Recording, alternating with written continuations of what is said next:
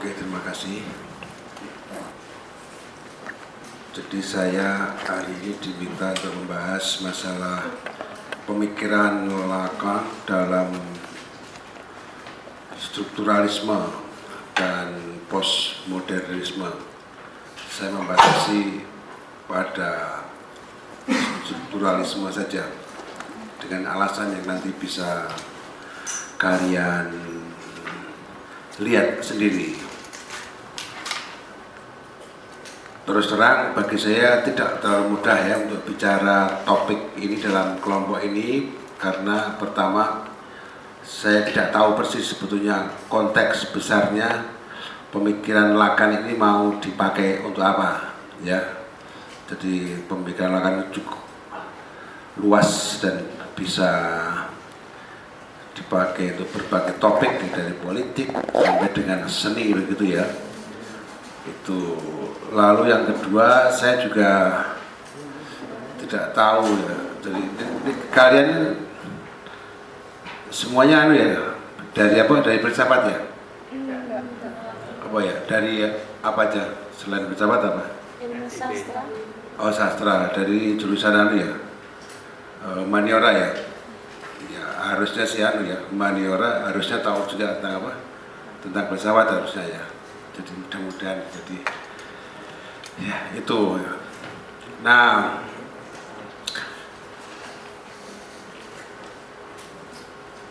Kalau kita bicara tentang Lacan apalagi itu dikaitkan dengan strukturalisme atau post strukturalisme itu menurut saya memang bisa dipahami.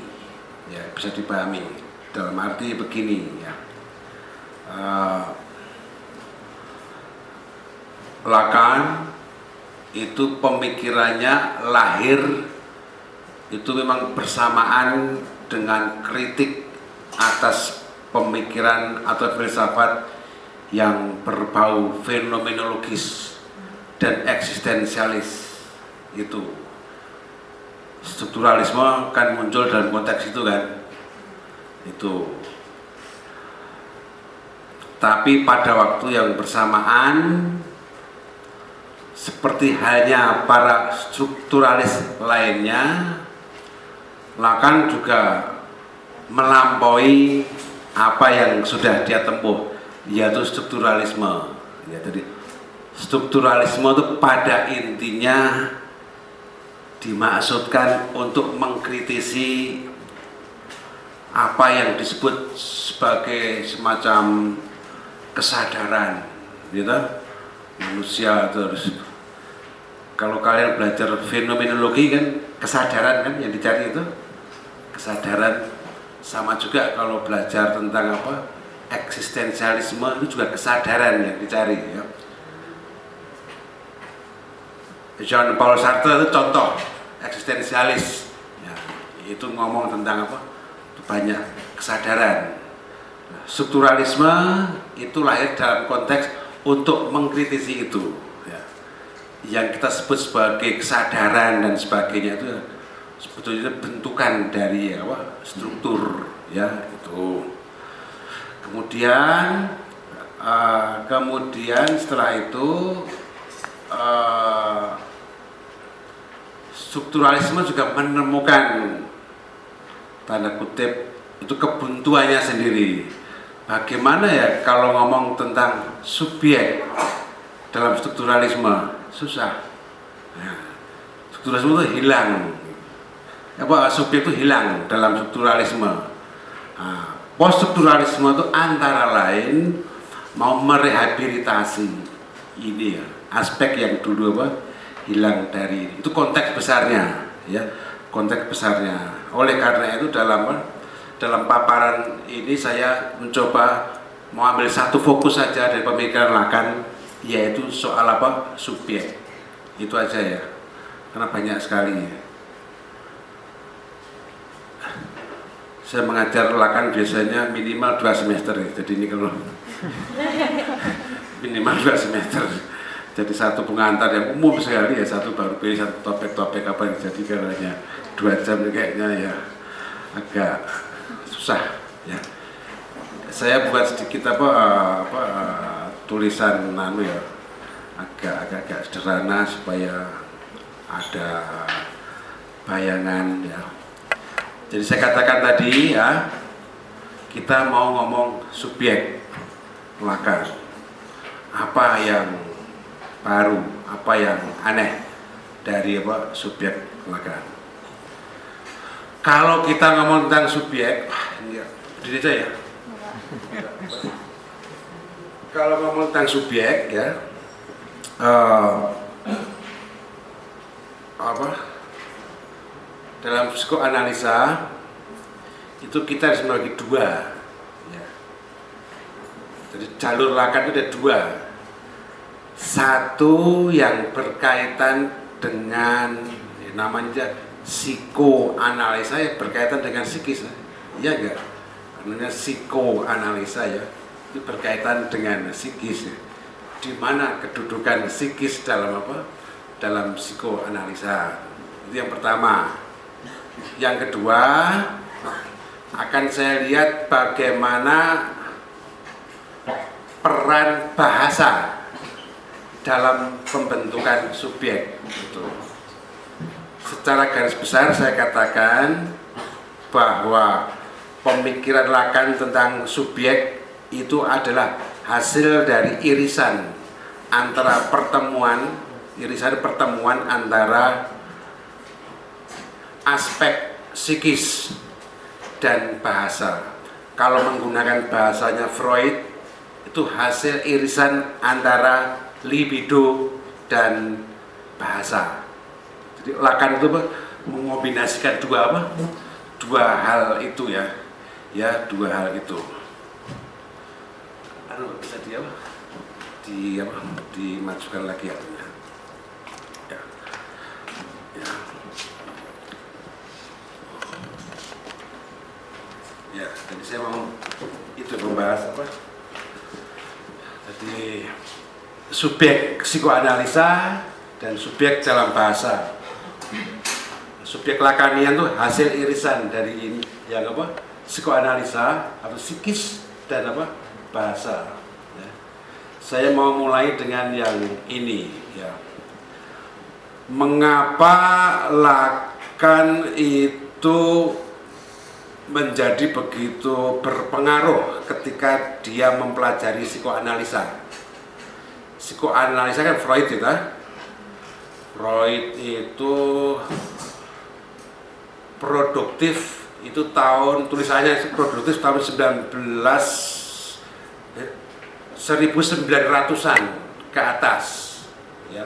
1900-an sampai 1930-an ya. Itu itu produktif. Tapi setelah Freud meninggal atau bahkan Freud masih hidup itu sebetulnya sudah banyak orang yang mengikuti pemikiran Freud ya menarik pemikiran Freud ya.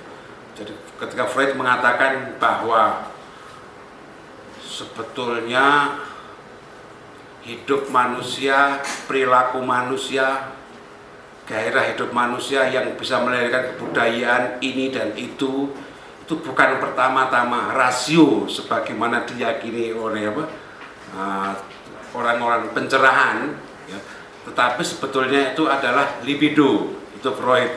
Itu kontroversial ya. Meskipun kontroversial sudah banyak yang apa yang coba, coba mengikuti itu. Hanya masalahnya ini ya masalahnya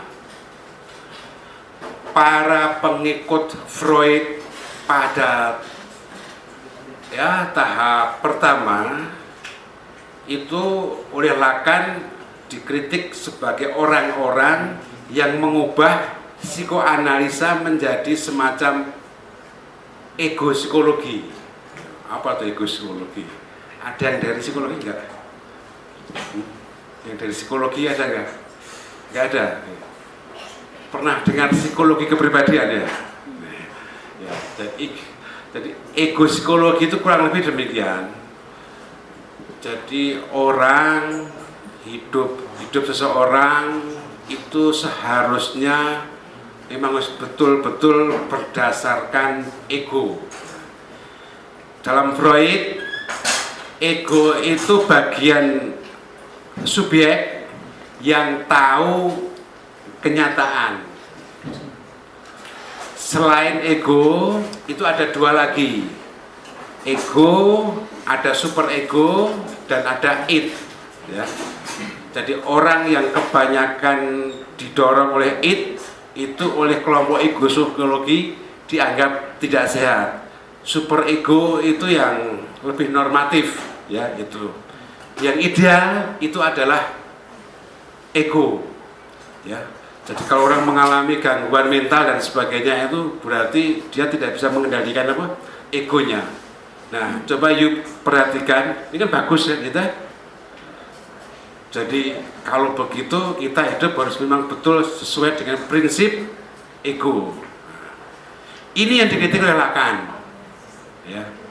Ini yang dikritik oleh Lakan. Lakan setelah membaca Freud ya membaca Freud dia terkenal dengan istilah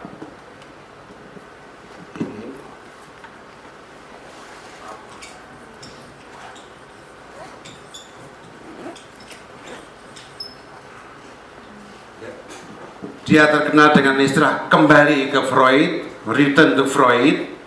Dia menemukan bahwa sebetulnya yang terpenting yang dikembangkan oleh Freud itu adalah bukan egonya tetapi justru yang bawah sadarnya justru itnya oleh karena itu Lakan yang coba ingin dicari oleh Lakan itu adalah subjek ketidaksadaran ya, subjek ketidaksadaran.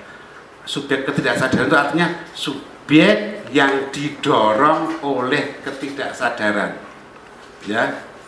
Jadi subjek yang didorong oleh ketidaksadaran. Sedangkan subjek sedangkan ego psikologi itu mementingkan anu ya mementingkan subjek yang didorong oleh kesadaran itu ya ini perbedaan mendasar antara lakan dengan apa ego psikologi ya jadi sering ditulis subject of the unconscious. Jadi, jadi yang penting subjek ketidaksadaran. Ini yang coba dicari oleh apa? Oleh Lacan. Ya, itu. Nah, oleh karena itu Lacan sangat tertarik dengan kata-kata Freud yang mengatakan demikian. Saya harus menggunakan bahasa asing lagi, istilah mungkin yang dari ilmu budaya tahu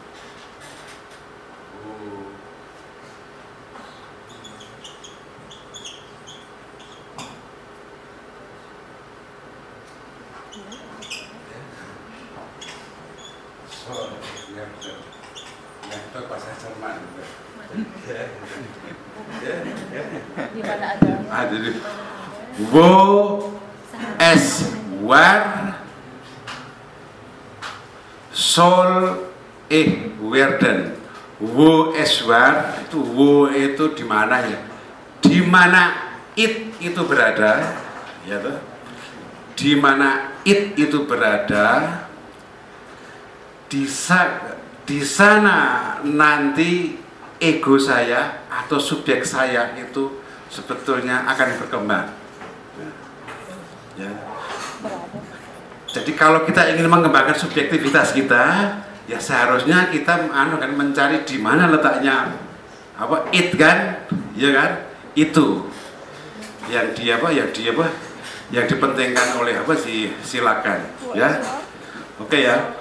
Jadi Lakan punya apa? Punya pandangan bahwa yang penting itu kita adalah mencari subjek ketidaksadaran bukan subjek sadar, bukan subjek rasional sebagaimana ini apa didorong-dorong oleh enlightenment. Makanya tidak mengherankan kalau Lakan dicap sebagai orang yang terlalu menggandrungi irasionalitas ya. Jadi irasionalitas sejauh itu dipertentangkan dengan ego masuk akal. Kalau, kalau irasionalitas sejauh dikaitkan dengan apa? Dengan ketidaksadaran itu boleh juga. Tapi poinnya Lakan ingin mencari yang subjek ketidaksadaran itu ya. Ya. Nah lalu bagaimana ya caranya Lakan supaya bisa mengembangkan sebuah pemikiran, sebuah gagasan, sebuah masyarakat yang memberi tempat unconscious itu secara terhormat ya. Jadi saya ulangi sekali lagi ya. Kalau Lakan itu mengapresiasi, menghormati, mempercayai, ya, menghargai unconscious, oleh karena itu dia harus mencari anu kan metode supaya uh, yang namanya unconscious itu dia bisa ditemukan bisa terangkat dan memang bisa teraktualisasi walaupun mungkin itu tidak sesuai dengan tanda kutip apa tanda kutip apa hukum-hukum tapi tidak merusak justru menjadi pembaharu itu maka lakan selanjutnya mencoba membuat teori pembentukan subjek ya ini teori pembentukan subjek. Ya. Setelah lakan tahu bahwa tahu apa yang diinginkan, kita harus mencari subject of the unconscious. Bagaimana membuat teori pembentukan subjek? Wah ini agak bagian ini agak apa? Agak meliuk-liuk ya. Jadi sabar ya, ya. Bagian ini ya. Karena teori pembentukan subjek itu harus dimulai dengan teorinya Freud dulu baru setelah itu saya kembali ke apa? Ke Lacan ya. Saya mulai yang pengetahuan yang sudah agak umum tentang Freud ya. Itu ya. Supaya supaya tahu subject of the unconscious maka kita harus mencari teori yang melahirkan the unconscious? Ya enggak? Ya. Jadi supaya kita tahu subject of the unconscious itu bagaimana ya? The unconscious terbentuk kayak apa? Ya. Saya agak melingkar melingkar sedikit ya. Jadi Freud itu sudah mendahului sudah mendahului Lacan tentang apa? teori tentang pembentukan apa ketidaksadaran. Dia menjelaskan itu dalam konteks besarnya itu namanya teori perkembangan seksual anak ya jadi perkembangan seksual anak sebetulnya itu bagaimana lalu ketidaksadaran terjadikan bagaimana ya.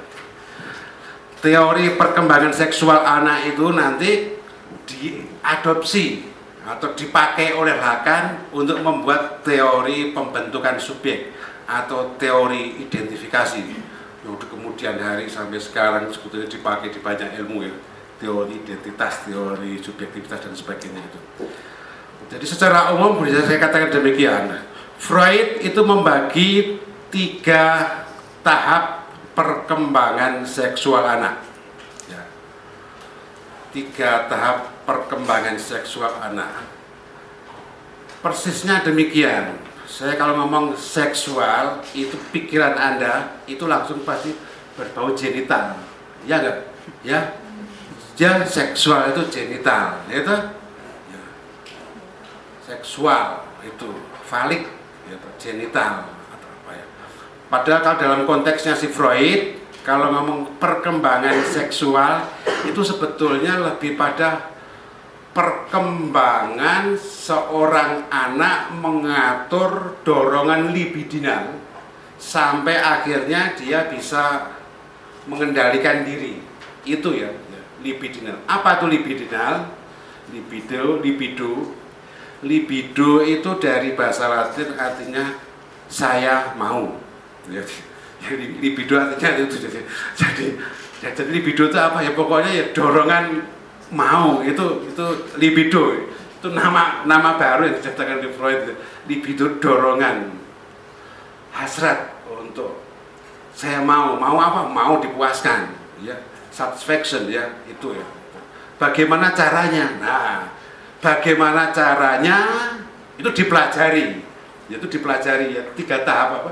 Tiga tahap perkembangan seksual anak tadi. Yang pertama itu sering disebut sebagai fase fase oral ya fase oral. Jadi fase oral itu fase di mana seorang anak uh, mengalami mengalami pusat kenikmatannya itu di uh, di oral di mulut ya di mulut.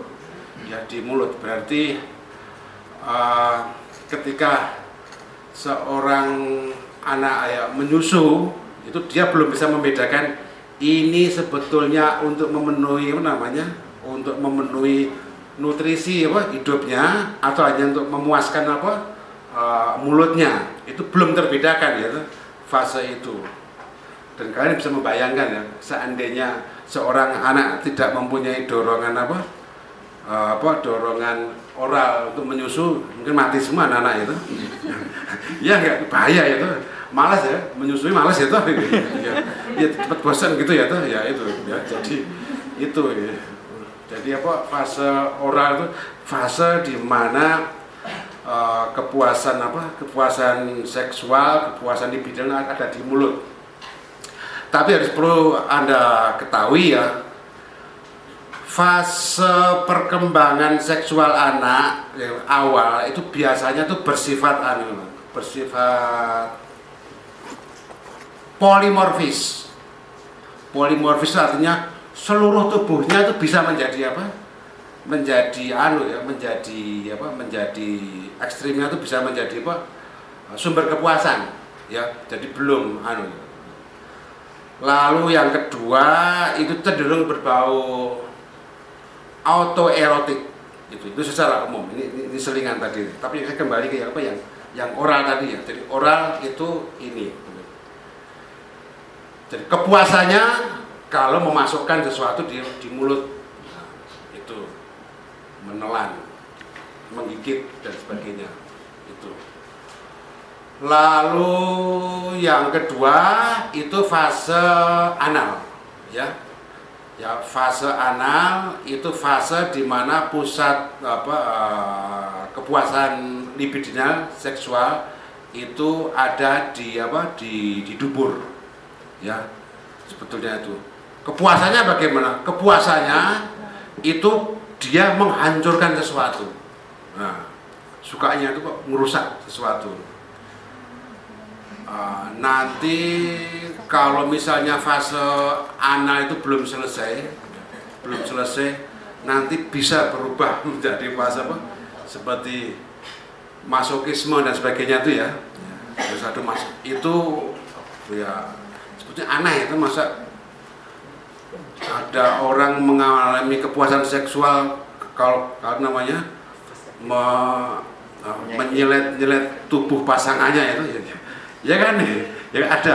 Itu tidak mustahil itu karena memang ada itu ya itu itu fase anal. Fase yang terakhir itu namanya fase genital. Fase genital atau namanya ini agak agak aneh namanya. Itu fase falik. Fase genital Freud mengatakan itu fase falik itu fase pertama fase ketika seseorang itu mengalami yang pertama mengalami apa kepuasan di apa di apa di genitalnya tapi pada waktu yang bersamaan itu fase di mana seseorang itu bisa membedakan. Nah, membedakan antara apa laki-laki dan perempuan. Nah, tadi saya katakan fase falik kan, falus. Nah, itu. Cara membedakan falus bagaimana? Laki-laki adalah orang yang mempunyai falus. Perempuan itu siapa? Harusnya kan perempuan adalah orang yang mempunyai vagina gitu kan? Enggak. Perempuan adalah orang yang tidak memiliki falus. Nah, makanya apa itu pengalaman apa? pengalaman tentang apa tentang anu, pengalaman tentang falus ya gitu. Ini agak panjang apa namanya ceritanya di, di daerah ini. Saya nggak nggak mungkin apa masuk apa ini. Saya hanya mau melihat tiga fase ini saya kaitkan dengan tiga apa perkembangan apa seksual uh, subjektivitasnya apa si lakan ya. Nah secara garis besar ya Lakan juga membuat semacam ya fase perkembangan anak yang memang latar belakang jauhnya itu tiga perkembangan. Ah, tiga perkembangan seksual anaknya siapa Freud. Tetapi Lakan sebetulnya membuat anu membuat anu sendiri membuat apa? Membuat periodisasi sendiri. Yang pertama, ya, mengatakan bahwa perkembangan seseorang itu dimulai dari ketika dia mengalami dirinya, melihat dirinya di depan cermin. Ya, ini fase cermin fase cermin itu fase di mana orang untuk pertama kali itu tiba-tiba mengenal dirinya. Jadi demikian. Apa sebetulnya problem yang diangkat oleh Lacan? Demikian. Bagaimana ya manusia kok bisa sampai sejak kapan ya? Sejak umur berapa ya? Orang itu bisa mengatakan ini adalah saya kalau kalian yang belajar filsafat ya binatang itu bisa nggak ngomong ini adalah saya ya. saya adalah Blacky ya bisa nggak ya, ya ya saya ada ya, itu jadi walaupun diberi nama itu ya, anjing piaraan kita ya, itu tidak pernah bisa menyebut dirinya tapi manusia itu manusia ya saya adalah saya dan beda dengan yang lain. Nah, ini gimana? Nah, ini yang menjadi menjadi persoalan dasar apa uh, lakan. Nah, terus saya katakan fase pertama, fase seseorang mengenali dirinya itu fase ketika dia melihat dirinya di cermin, melihat bayangan. Ketika melihat bayangan itu dia pertama-tama dia merasakan keutuhan dirinya utuh. Ya. tubuhnya itu utuh. Gini deh sederhana ini masih sering kita alami sekarang kalau kita tidak pernah bercermin ya, ya gini salah satu fungsi cermin kan mungkin bukan hanya melihat apa kita ganteng atau apa atau cantik gitu ya. Tapi ada pengalaman bahwa oh saya ini memang namanya sosok saya itu itu gitu loh. Kalau nggak pernah lihat sosok kita di cermin ya mungkin nggak tahu diri mungkin ya gitu. ya, ya, ya mungkin nggak tahu diri gitu mungkin ya, ya. Itu fungsinya itu ya. Jadi fase cermin itu fase di mana orang tiba-tiba melihat, oh ini saya toh. Nah, Lakan menggunakan istilah dalam etiologi itu namanya aha erlebnis. Itu pengalaman aha gitu loh. Aha erlebnis itu. Oh gile itu. Oh sialan nah, gitu. Ini saya toh. Nah itu. Aha erlebnis. Pengalaman yang sama sebetulnya juga dialami oleh simpanse.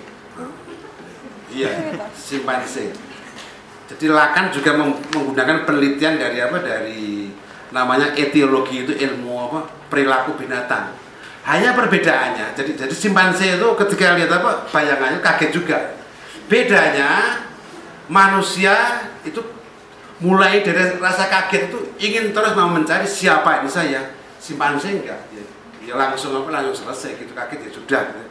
luar biasa ya, itu ya manusia tidak tidak itu apa itu apa itu pengalaman yang sangat apa mendebarkan jadi pengalaman merasa utuh sebelumnya sebelum mengalami e, fase cermin fase bayangan sebetulnya seorang anak seorang bayi punya yang frustrasi Karena apa?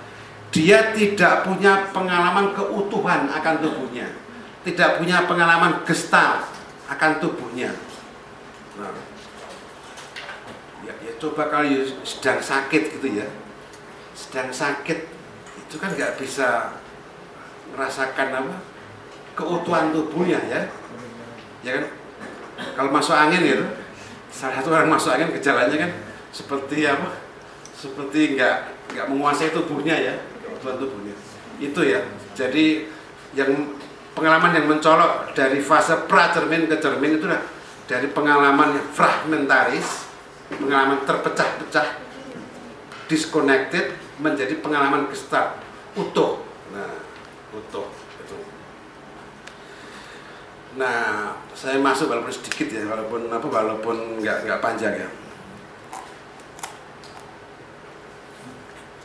pengalaman cermin itu juga pengalaman pertama kali seorang manusia mempunyai apa yang disebut alienasi. Nah, jadi ini nanti alienasinya Lakan dengan alienasinya Mark itu agak beda, ya alienasi. Alienasi itu pengalaman pengalaman saya adalah lian. Ya gini jadi apa yang disaksikan seorang anak di cermin itu kan tidak sama persis dengan yang apa yang dia alami itu dengan kata lain gini pengalaman seorang anak dengan bayangan yang dicermin itu membuat seorang anak seolah-olah di sana itu ada apa? lian. Dengan adanya berkat adanya yang dilian di sana itu membuat saya merasa apa? terbedakan dengan yang di sana, ya. Walaupun di sana itu bukan lian beneran. Nah, ini yang disebut alienasi. Ya.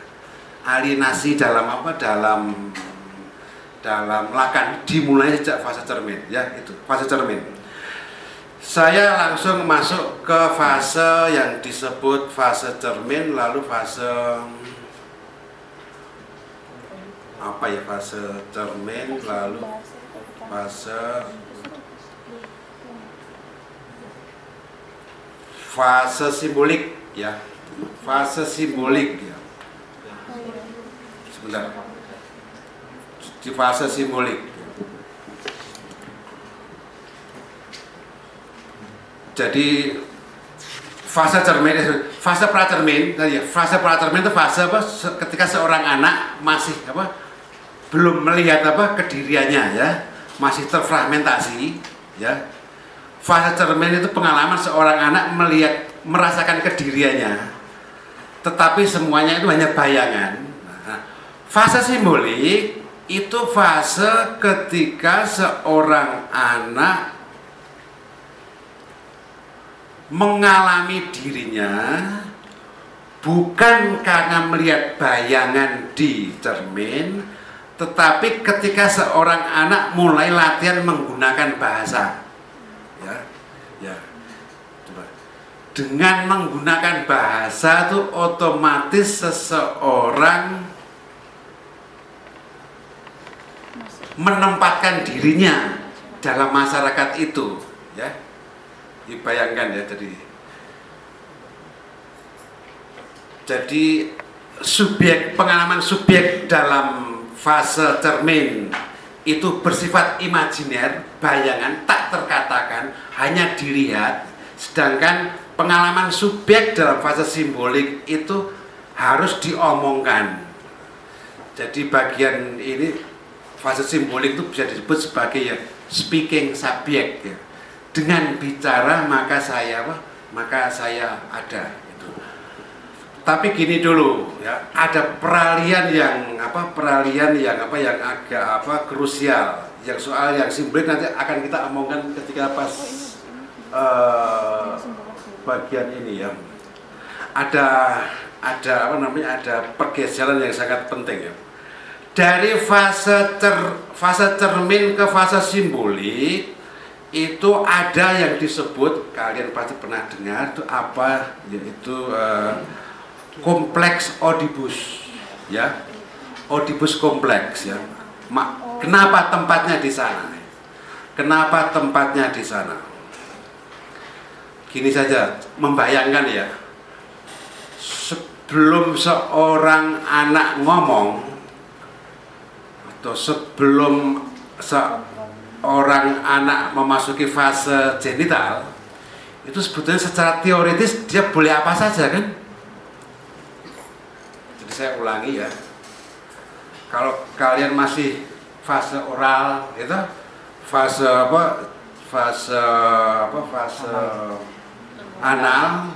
Itu anak kan belum bisa berbuat salah betulnya ya di bidang seksual itu demikian juga bisa nirukan apa saja boleh.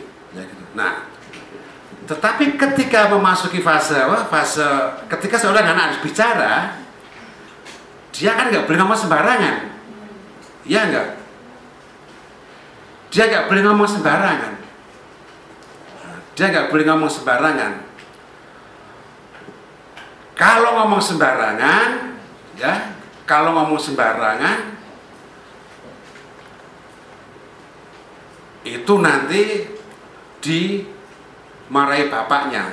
Nah, ya iya marahi bapaknya.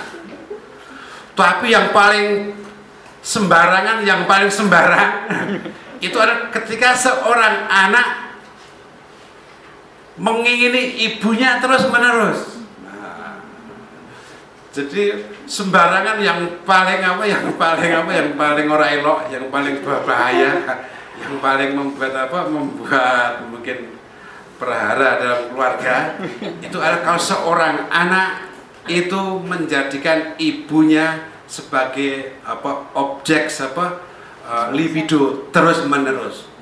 Nah, bapaknya itu mulai uh, melarang, ya, melarang, ya, melarang. Caranya bagaimana? Dan tidak ada cara yang paling universal kecuali sang bapak ngomong dengan anaknya terutama yang laki-laki awas nanti tak potong burungmu ya, ya itu artinya apa? Kalau orang kehilangan burung itu benar ya nggak bisa ngapa-ngapain kan? Itu namanya kan kastrasi. Ya nggak diancam.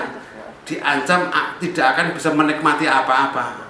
Nah jadi dari fase tadi fase fase apa fase imajiner ke fase simbolik atau fase anal ke fase genital itu seorang anak itu sudah ditakut-takuti apa yang disebut dengan uh, kompleks kastrasi oleh bapaknya.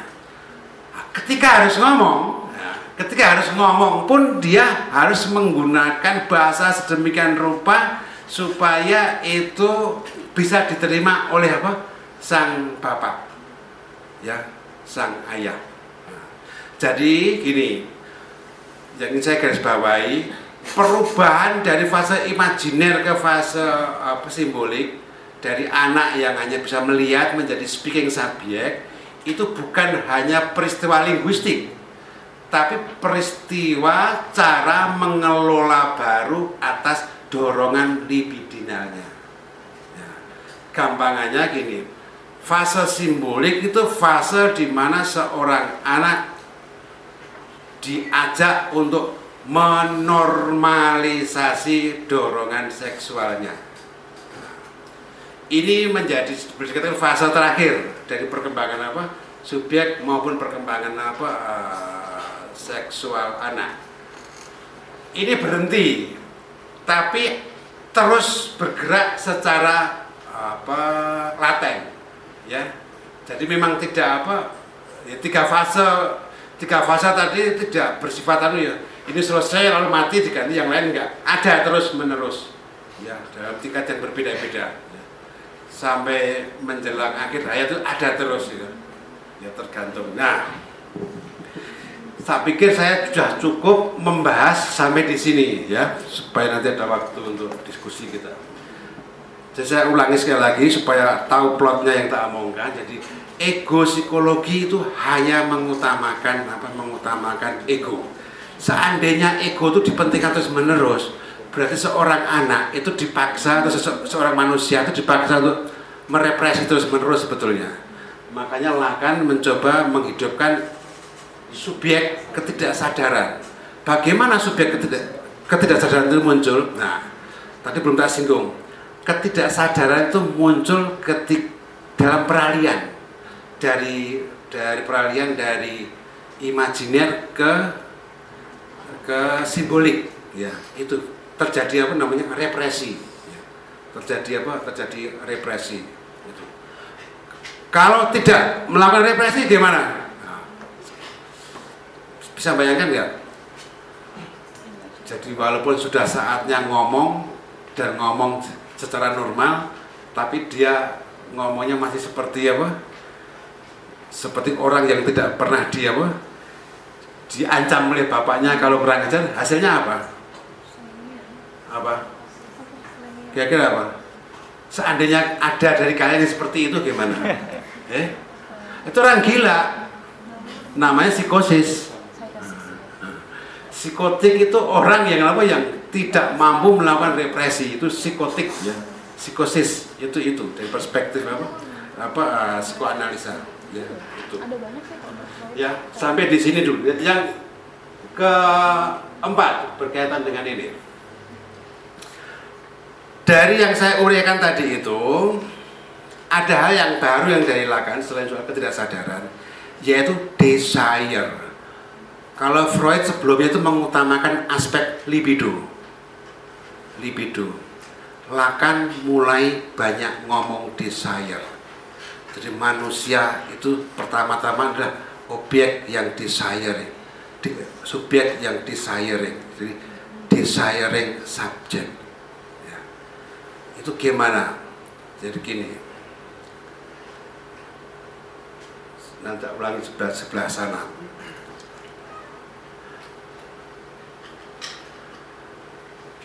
You bayangkan ya setelah orang bisa ngomong dengan menggunakan kata-kata minta ini minta itu tapi tetap dipenuhi dia puas tidak Enggak. Hmm?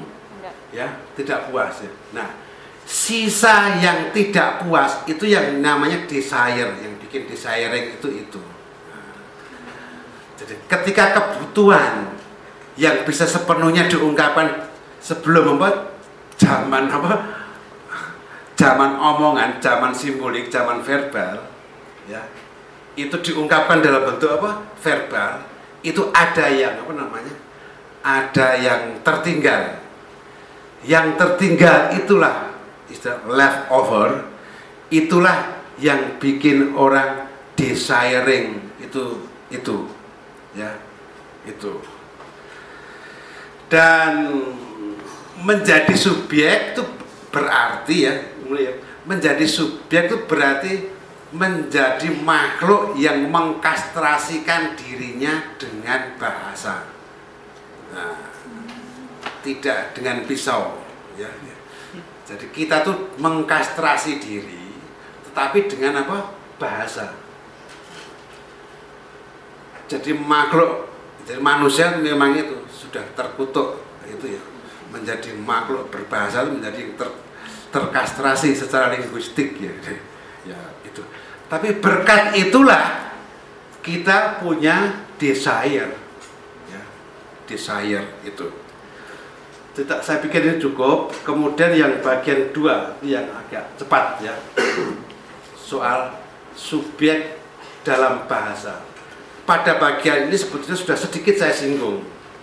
Di mana kurang lebih pentingnya bahasa dalam Freud dalam dalam Lacan.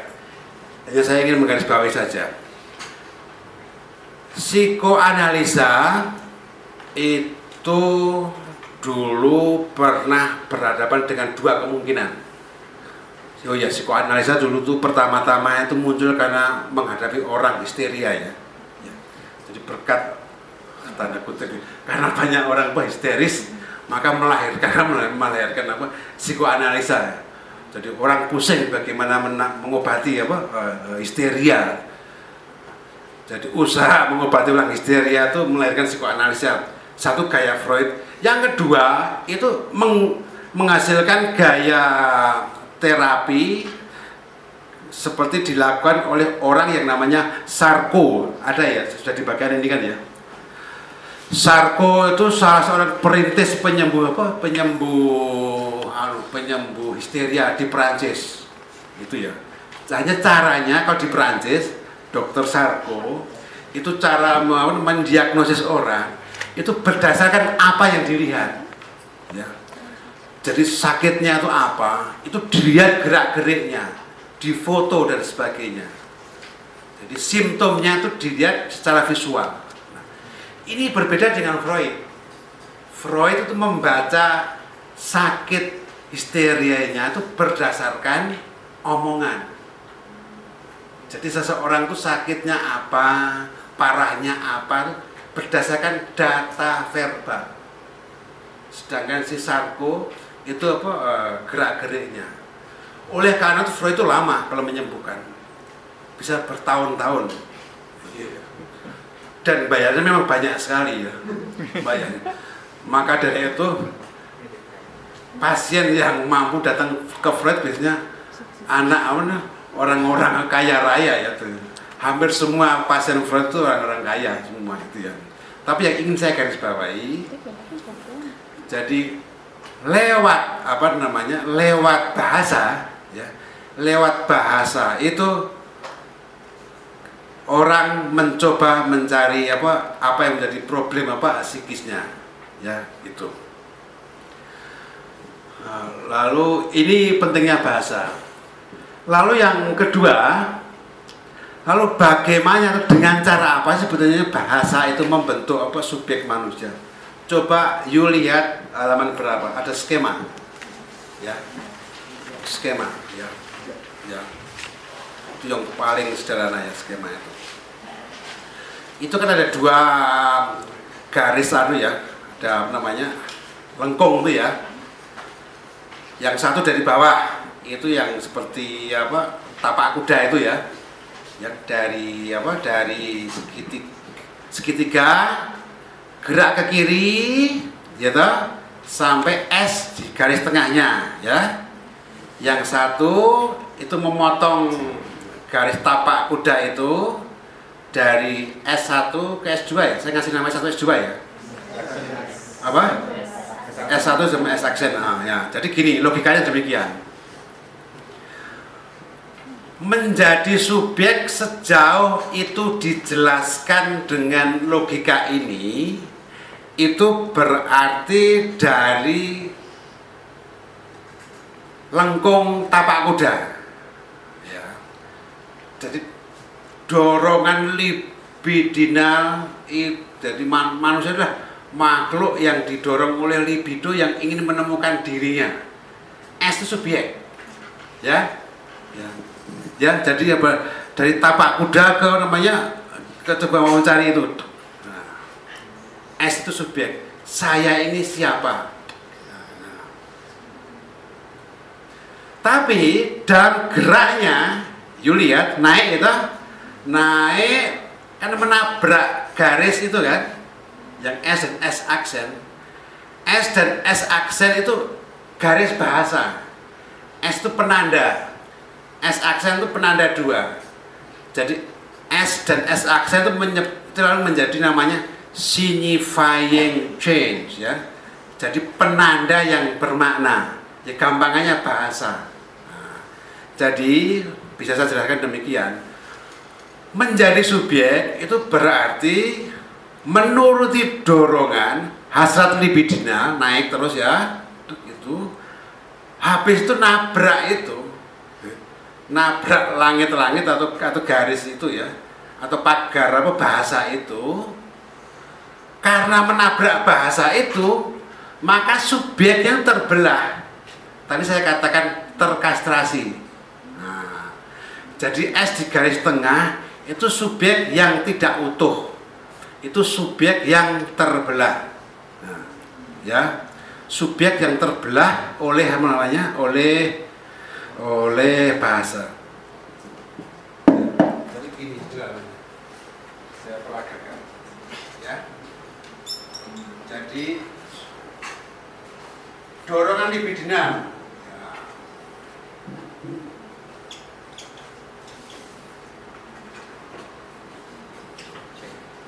Ya. jadi semacam ini binatang lah dorongan kebinatangan itu ya. Ya. Nah. tapi di tengah-tengah itu menabrak bahasa. Ya. Menabrak bahasa. Karena bahasa itu ini menjadi apa? Kastratit terbelah. Ya. jadi kalau Lakan suka ngomong subjek terbelah subjek terkastrasi itu artinya itu. Ya.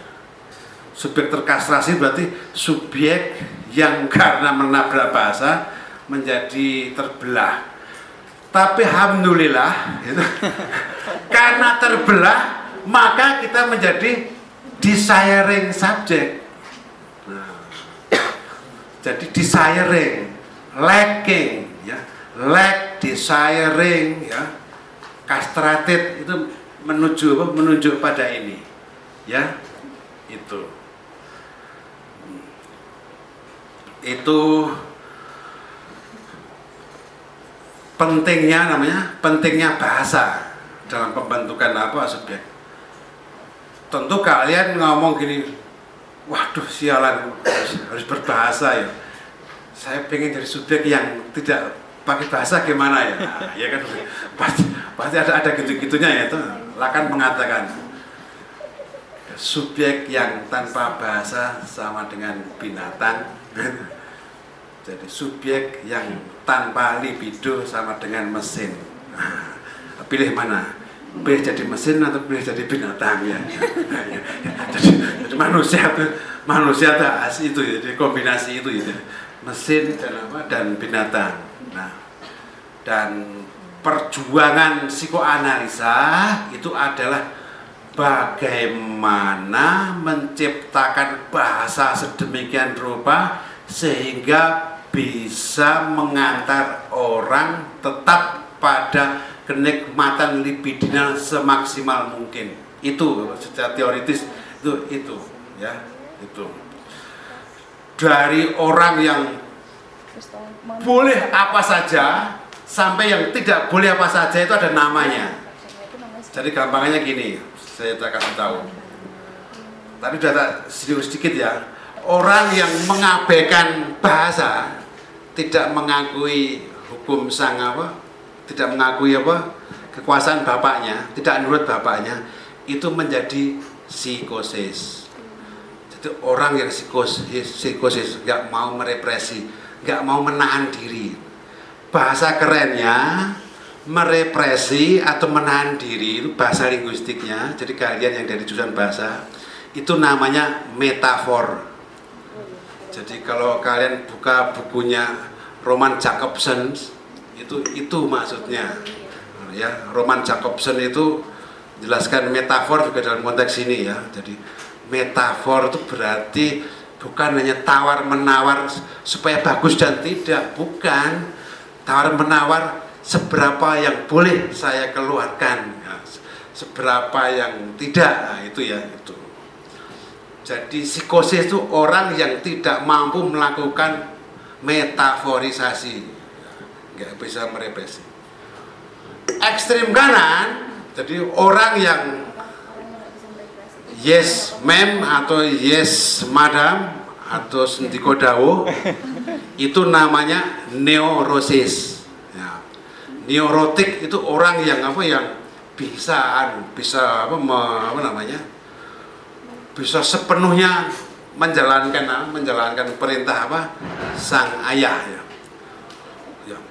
Kalau dia itu tidak tahan ya, karena saking namanya saking banyak merepresi itu namanya histeris. Jadi si apa namanya neurosis itu dibagi dua, satu histeris, satu obsesional.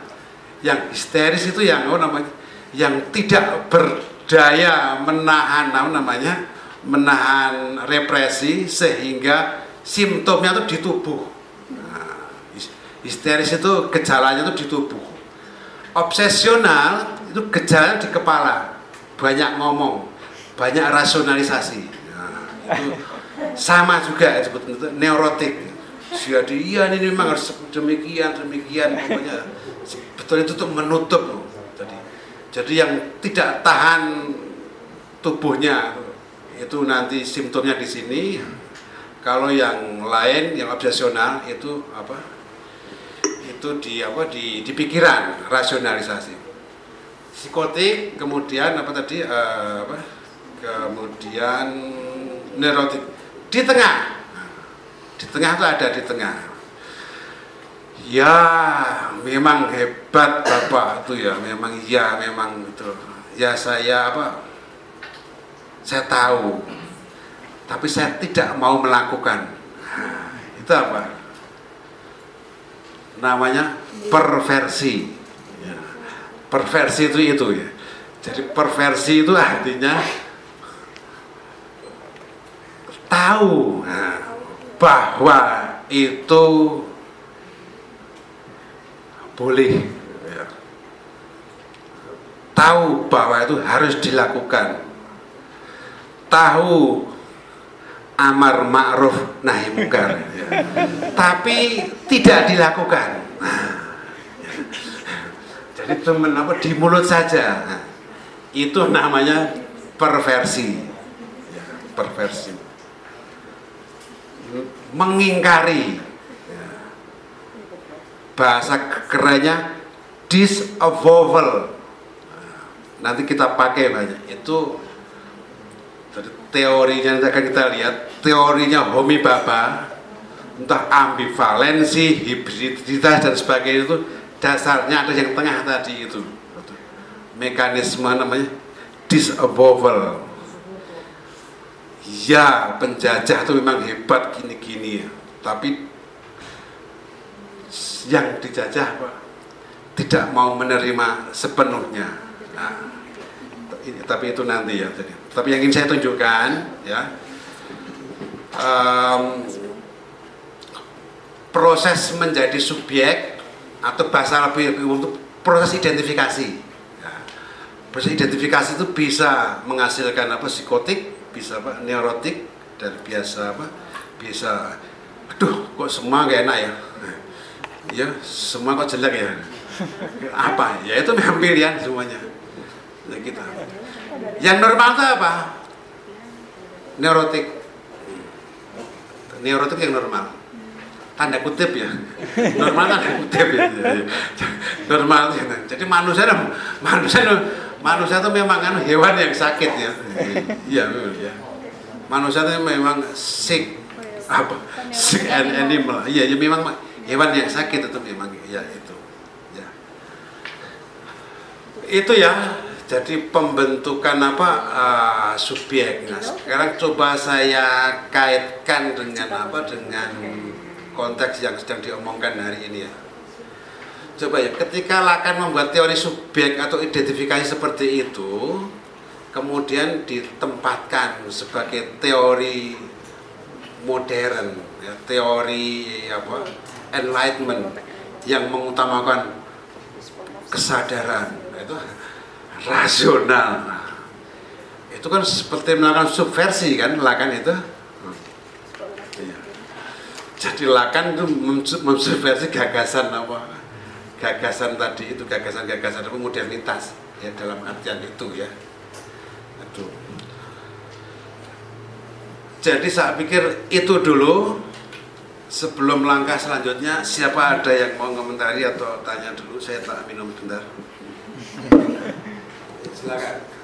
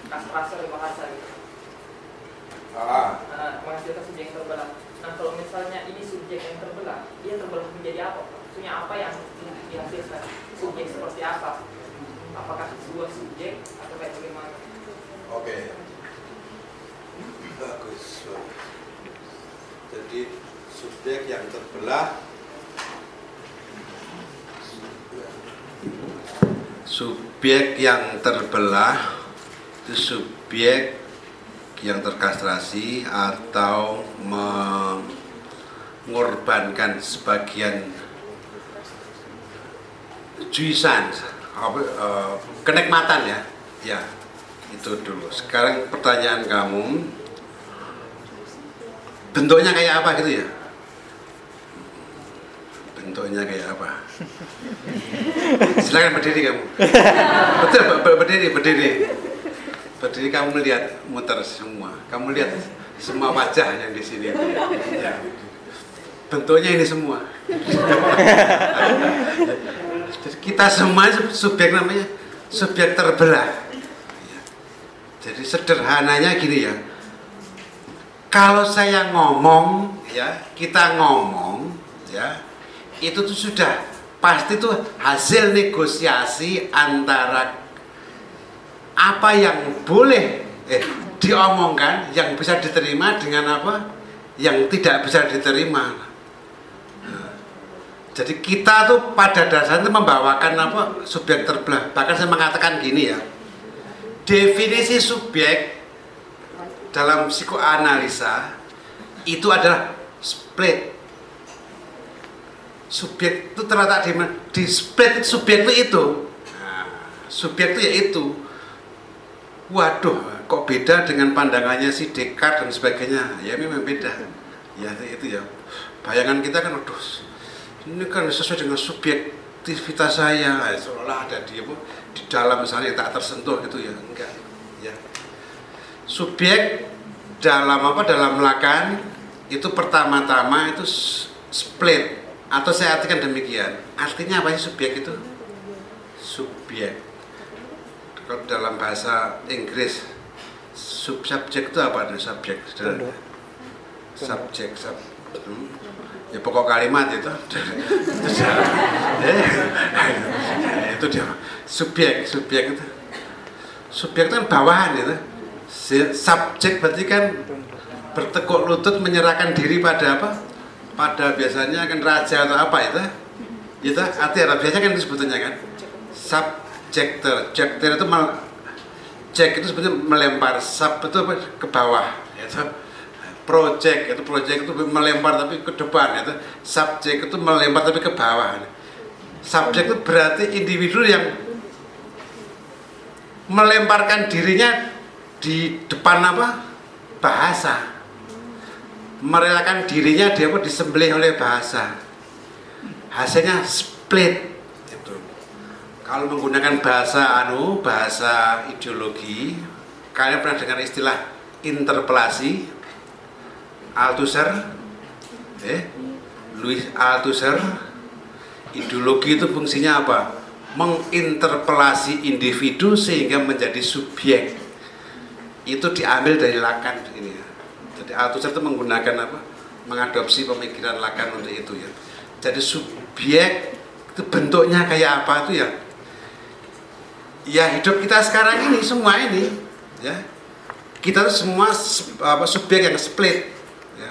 Nah, kalau menurut ukuran di sini, waduh ini split ya, split personality itu gak sehat gitu. Nah, Lacan justru namanya menghargai gitu ya kalau orang yang tidak pernah split berarti ya psikotik kan itu itu ya jadi bentuknya kayak apa ya kita semua ketika hidup dalam masyarakat berbahasa semuanya adalah subjek yang terkastrasi ya. Kalian Itu kamu jangan mengasosiasikan ini dengan apa? Jelek dan buruk ya ya. Kastrasi split kan terkonotasi anu kan dengan nilai namanya? Nilai buruk atau rendah dan sebagainya. Enggak. Ini ya, memang harus seperti itu ya. Split ya jadi berbahasa itu sama saja dengan mencari bentuk omongan yang paling pas untuk mengatur desire atau unconscious saya itu. Kalau nanti mau meneliti lebih jauh, masnya siapa namanya? Wajib. Ya, Muaziz. Ah, ya, itu nanti dalam Lakan itu ada yang namanya empat wacana, ya. teori empat wacana Lakan itu.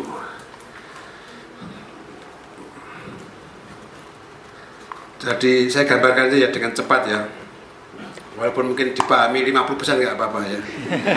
Biar ada bayangan ya. Biar ada bayangan. Saya tadi ragu-ragu untuk mengatakan nggak enak, tapi saya terpak, terpak, terpaksa. Walaupun speed itu mengurangi speed saya.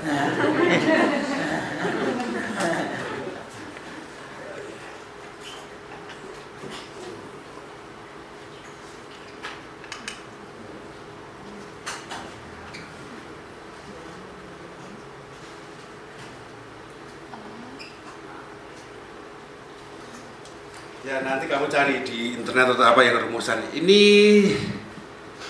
ini rumusan standar ketika kita jadi seorang anak kita semua memasuki ya, memasuki tataran simbolik itu menggunakan rumusan bahasa ini. Ini namanya wacana tuan. Wacana tuan. Anu ya, bisa kan ya? Itu namanya wacana tuan.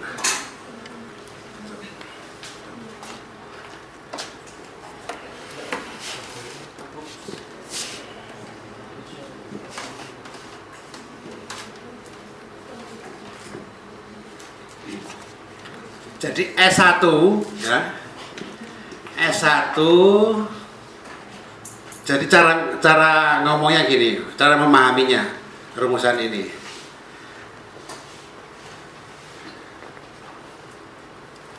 Kita berbicara itu kurang lebih menghubungkan penanda-penanda. S itu penanda ya, signifier. Ya, S itu penanda atau signifier. Seperti yang gambar tadi itu ya. Ya, itu kan S, kemudian S aksen itu penanda. Ya.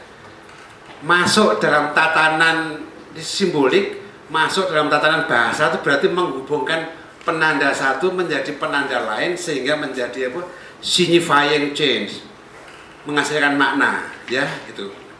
Ini artinya S1 ber- digabungkan dengan S2 ya. Nah, S1 itu penanda yang ini penanda istimewa karena ini, ini penanda yang munculnya dari sang ayah. Nah, Dengan kata lain, saya kasih nama dulu. Nama ini Master Signifier. Nah, namanya Master Signifier, penanda tuan atau juga namanya itu empty signifier penanda kosong juga boleh. Kenapa disebut penanda tuan? Gini ya. Kalau kita ngomong itu kita boleh ngomong apa saja asal tidak bertentangan dengan S1 Nah, bisa bayangkan kekuatan itu ya. Jadi kalian boleh ngomong apa saja. Jadi anak kecil boleh ngomong apa saja tapi asal tidak bertentangan dengan apa? Dengan S1 penanda apa? Tuan ya jadi pokoknya yang tidak bertentangan dengan larangan apa? Sang ayah. S2 itu apa? S2 itu ya penanda yang berapa? Yang yang ada di masyarakat itu ya. Jadi ngomong itu sama dengan menggabung-gabungkan apa? Eh, penanda yang sudah ada dengan ramuan S1 biar tidak namanya? Biar tidak bertentangan dengan sang ayah. Tapi Julia ini yang di bawah. Ini yang kelihatan ya, kalau yang di bawah itu berarti yang apa yang tidak kelihatan, yang terrepresi. Penanda tuan itu menghasilkan subjek yang terbelah. Ya ini. Jadi kalau kamu tadi bentuknya subjek yang terbelah itu kayak apa? Itu di sini nggak kelihatan. Kita hanya tahu namanya ininya yang bagian atas. S1 dan S2. Jadi yang do, yang dominan itu S1 dan S2. Itu ya. S2. Ini apa? Nanti tak jelaskan ya apa ketika membahas bagian selanjutnya. Tapi ingin saya garis bawahi ini contoh model namanya itu wacana tuan. Itu wacana yang dikendalikan oleh wat hukum atau aturan bapaknya. Jadi ngomong apa saja tuh harus namanya harus sesuai dengan apa? Dengan ini. Nah, kalau tiba-tiba si muasis ya tiba-tiba bangun tidur ngamuk-ngamuk itu wah ini aturan untuk apa? Ini untuk apa? Wah kamu yang mengomando bukan bapak kamu tapi kamu sekarang. Dibalik sekarang ya jadi ini kalau S ini ke sebentar S1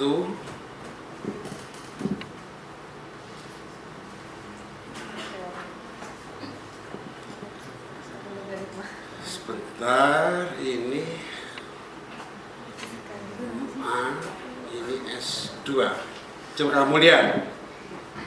Jadi S yang tak garis tengah itu subjek yang apa terkastrasi ya subjek yang apa?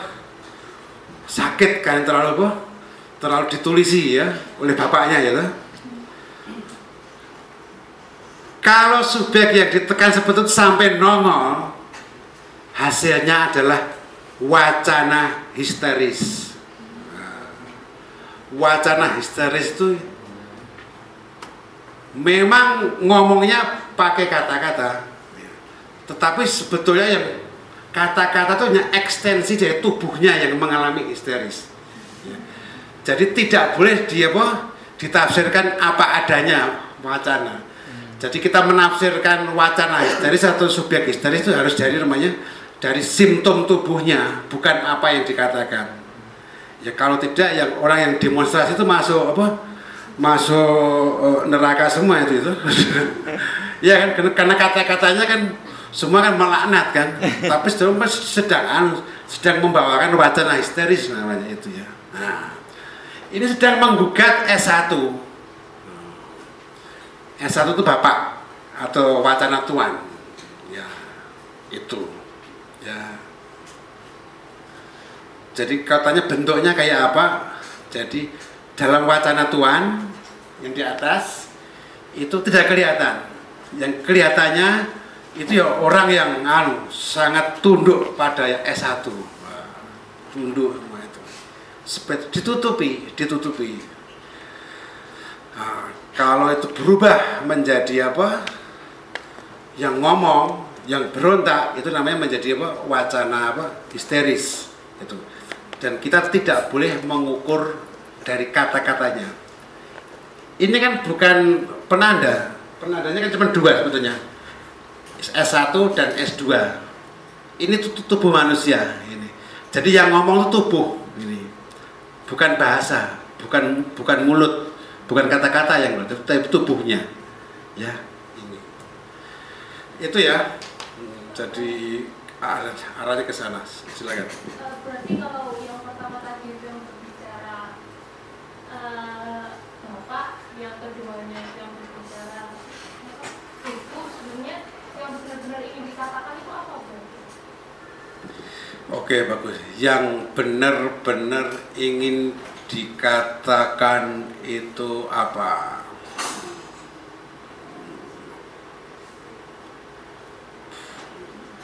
Ya. Saya lihat ke sini lagi.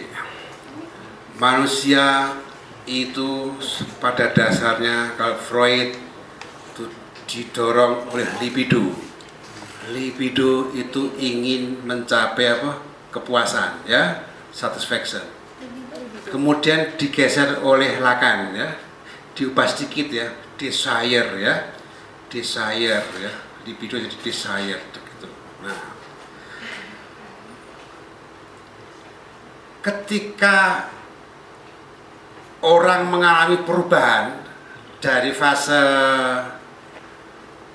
imajiner ke fase simbolik ya.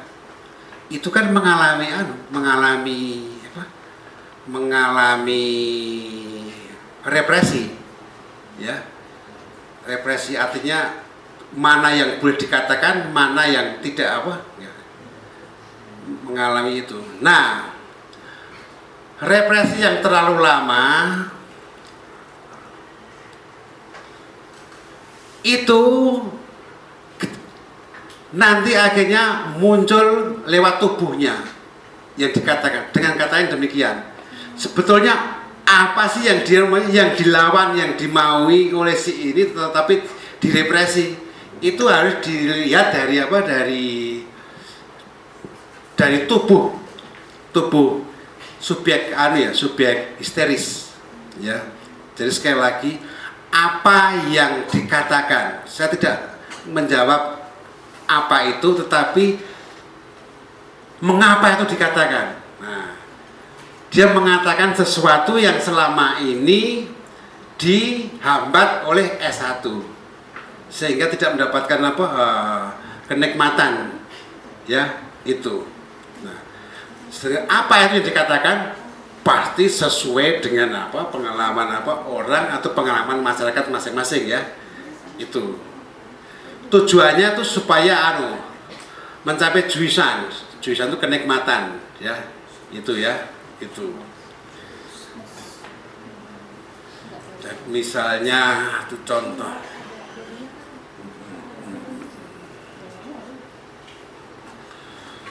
Jadi, tugas seorang analis ya, seorang se, seorang analis dan suka analisa itu menafsirkan itu.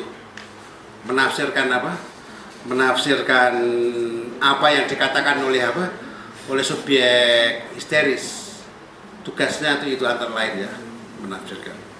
Jadi misalnya ada orang menjadi seorang apa? Analis lalu yang analisanya itu ngamuk-ngamuk gini gini gini. Dia ikut namanya marah ya gagal dia. Jadi analis. Dia seharusnya menafsirkan sebetulnya apa yang apa? Terjadi dalam apa orang itu ya ya namanya psikoanalisis. Ya ini gitu. menafsirkan menafsirkan psiko psikis tapi berdasarkan bahasa. Ya itu. Ada lagi? Ah mbak apakah pembentukan subjek itu hanya terjadi ketika kita masa anak-anak ataukah itu sebenarnya bisa terjadi berulang kali oh sebagai misalnya ada ketika misalnya saya masuk dalam sebuah masyarakat kemudian saya merasakan proses fase others uh, and self kemudian saya merasa alienasi kemudian saya belajar bahasa dan mengalami fase simbolik apakah kemudian bisa terjadi Ya, oke. Ya, pertanyaan bagus. Jadi saya harus membedakan. Saya ngomong saya ngomong represi ya. Represi itu sebetulnya ada dua. Ya. Satu namanya represi primordial. Yang kedua itu represi sekunder. Ya. Yang pertama itu represi primordial, yang kedua itu represi sekunder. Represi primordial itu represi yang terjadi pada pada masa anak-anak. Ya, tadi saya katakan apa? Ketika saat orang bergeser dari fase apa? Fase imajiner ke fase simbolik ini. Itu yang apa? Yang apa? Yang primordial. Nah, sekarang ketika seorang anak mengalami represi, dia akan menghasilkan yang namanya simptom. ya simptom. Simptom itu apa? Simptom itu cara mendapatkan kepuasan sejauh bisa diterima oleh masyarakat. Nah, ya simptom itu itu. Jadi ya, simptom itu mendapatkan kepuasan tapi itu diterima oleh oleh masyarakat. Kenapa caranya? Tapi sebetulnya ada kemauan lain yang lebih dalam daripada itu. Nah sekarang gini, ketika simptom itu nongol, ya itu pun orang juga harus namanya hati-hati ngatur. Ini yang tak katakan sebagai apa namanya? Tak katakan sebagai apa represi apa sekunder. Ya. Jadi kalau kamu misalnya tiba-tiba menjalankan simptom kamu di mana itu kamu olah kembali itu supaya simptomnya nggak ketahuan. Nah, itu namanya represi apa? Represi sekunder.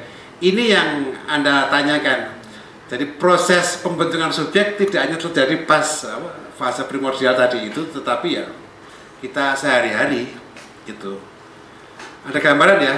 Itu ya. Bahkan boleh dikatakan demikian. Kalau Freud ngomong represi itu yang pertama-tama represi yang tahap kedua jadi repression proper represi yang sebenarnya itu yang kedua itu. Represi yang pertama itu disebut represi primordial. Itu sebetulnya tidak tahu Freud juga nggak tahu. Apalagi Lacan ya. Itu hanya diandaikan aja. Jadi dia tahu bahwa terjadi represi primordial itu karena hasilnya ya. Nggak ada dari kita yang bisa meneliti terjadinya apa represi apa primordial ya jadi represi yang sebenarnya itu represi yang sekunder justru ya. Jadi bagaimana represi sekunder itu represi untuk yang untuk mau menata represi hasil dari represi yang pertama ya. Oke. Okay. Ada lagi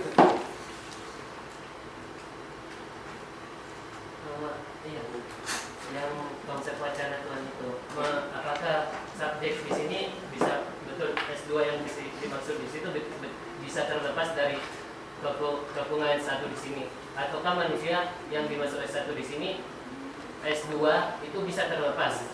Tahap manusia terlepas dari S1 itu. Ataukah S, S2 tidak bisa sepenuhnya terlepas dari S1 apakah S apakah S2 bisa terlepas dari S1 atau tidak? Gitu ya? Ya oke deh.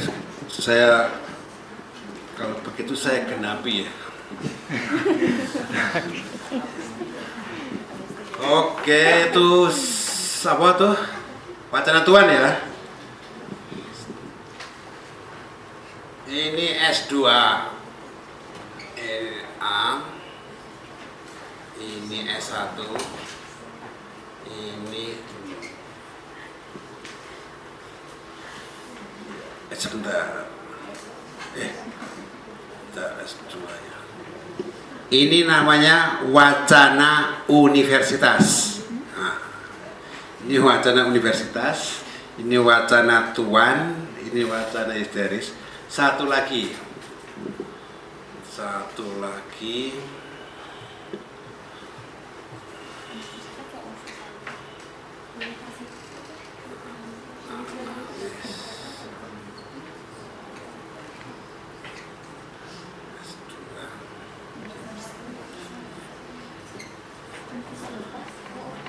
Yang terakhir itu wacana analis ya wacana analis. Ini wacana analis ini wacana universitas ini wacana tuan ini wacana histeris. Jadi gini logikanya. Yang penting di atas ya saya minta di atas yang diperhatikan supaya enggak enggak terlalu bingung. Itu yang di atas garis saja ya di atas garis yang di atas garis.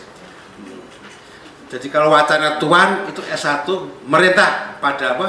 S2 wacana universitas itu S2 merintah pada apa? A, nanti saya katakan. Ini tubuh merintah pada S1 ini nah pertanyaan kamu apakah S2 bisa apa? Terlepas dari apa? S1 kalau terlepas dalam artian tidak seperti ini ya bisa ini kan. Ini contohnya ini ya tapi tidak terlepas sepenuhnya. Ini bagaimana membaca? Kok namanya kok univers kok namanya kok wacana universitas dia? Wacana universitas itu wacana di mana yang mengomando itu pengetahuan. Nah, yang berkuasa itu bukan orang, bukan S1. Kalau S1 tadi ayah dalam artian berbentuk nama ya, name of the father, ya, dalam bentuk apa namanya ayah, ya ayah dalam penanda dalam artian itu. Jadi pokoknya kalau ingat sesuatu, ingat sesuatu langsung ingat ingat bapak, nah, itu langsung nggak berani gini-gini. Ya itu namanya yang berkuasa itu wacana apa? Wacana apa? Sang sang ayah gitu ya. Itu ya. Nah, kalau wacana universitas itu wacana yang mengomando itu teori-teori, wacana-wacana yang dipisahkan dari apa? Dari ayah. Nah, seperti yang saya omongkan sekarang ini, saya itu rupanya sedang apa?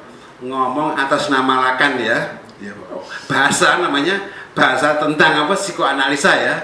Ini di sini. Saya kan sedang ngomong mengungkapkan apa rangkaian-rangkaian penanda itu di sini, di sini ya.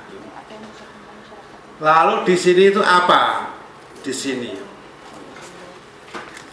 Di sini itu seolah-olah saya sedang mau memenuhi kebutuhan mahasiswa. Tadi ingat nggak yang di sharing tadi ya? Di sharing itu nongol ketika subjek masuk bahasa. Jadi sebagian sebagian juisanya terpotong, ya enggak? Sisa potongan itu namanya ini A, objek A. Objek peti A itu potongan. Itu namanya disebut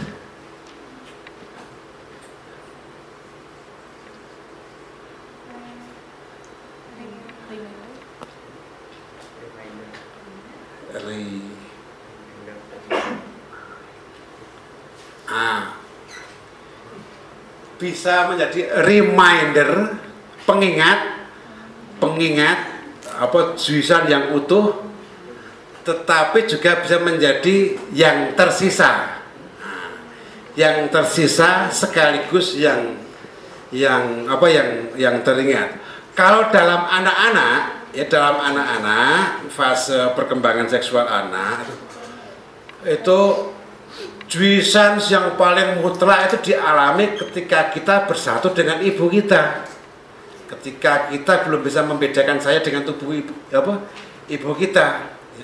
Ketika sang ayah melarang eh jangan nyusu terus gitu ya. Ya itu ya. Itu langsung dia ingat wah sialan berarti sekarang saya itu ternyata namanya dipisahkan gitu ya.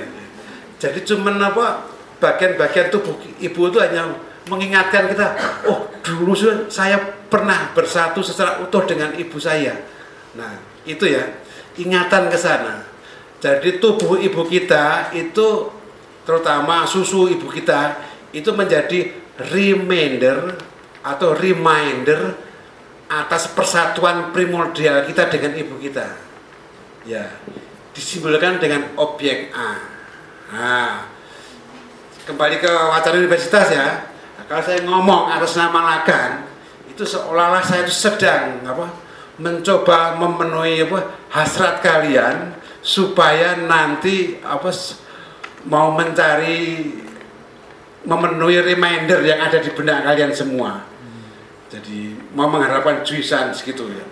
Tapi yang penting saya kan ngomong atas S2, yaitu S2 kan.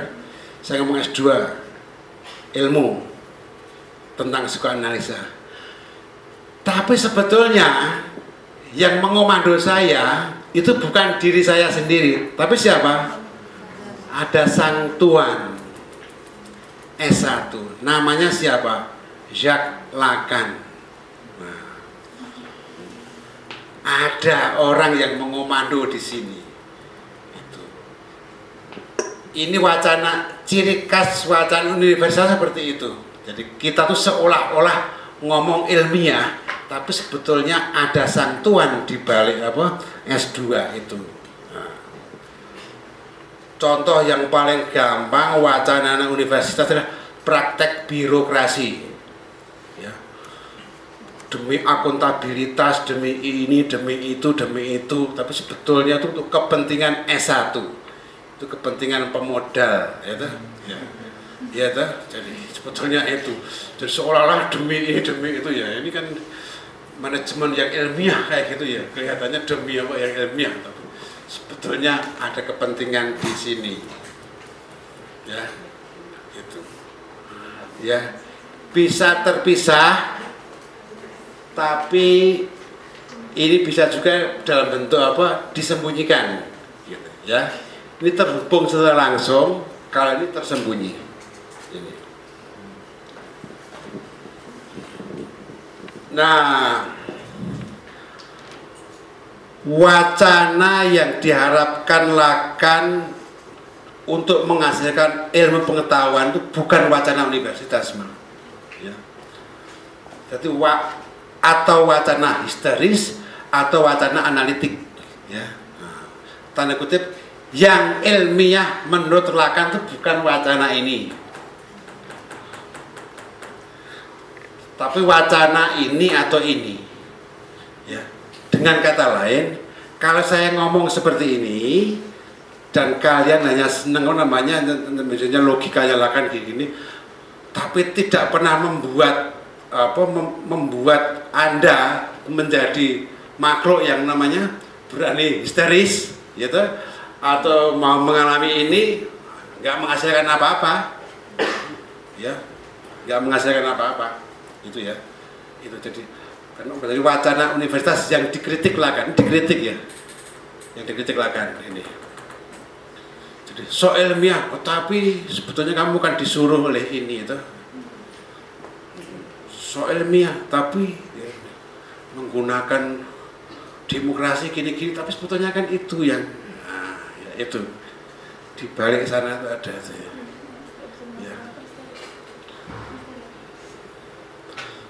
Jadi otoritarianisme birokrasi itu masuk di sini. Di sini. Serba ilmiah. Kamu nggak bisa membantah yang di sini. Nggak bisa membantah. Siapa yang bisa membantah prinsip akuntabilitas? Ya itu orang sinting kalau gitu. Siapa yang berani membangun nggak bisa itu ya tapi semuanya itu kan dipraktekkan supaya untuk kepentingan si ini kan. Jadi penjajah pun butuh akuntabilitas.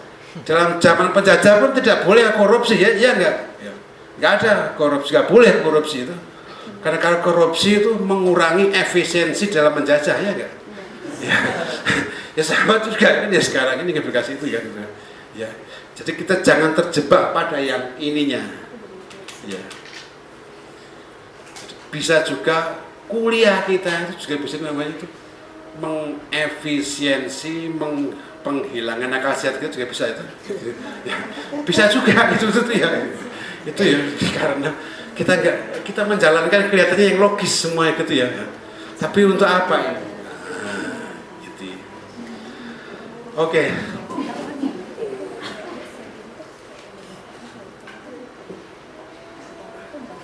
kita teruskan aja ya. Biar apa?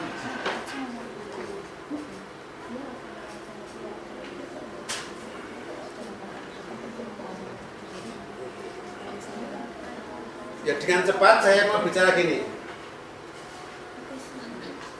Jadi teori subjektivitas lakan yang saja kita omongkan tadi itu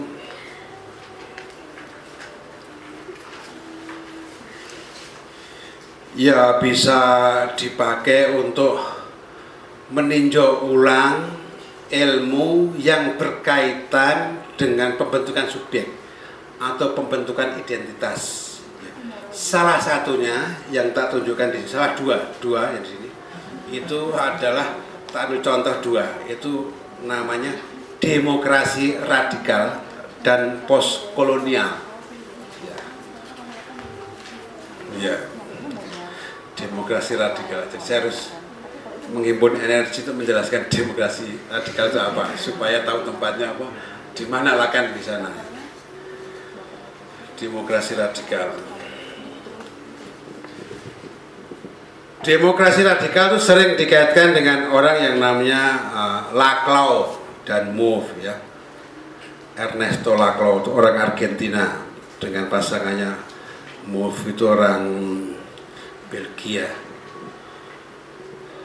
Jadi demokrasi radikal, jadi demokrasi radikal itu untuk mengkritik gampangannya demokrasi yang sudah apa? Sudah mapan ya demokrasi apa sekarang ini demokrasi neoliberal kan itu ya ya intinya itu ya, ya. ya demokrasi hmm. judul bukunya itu sebentar Uh,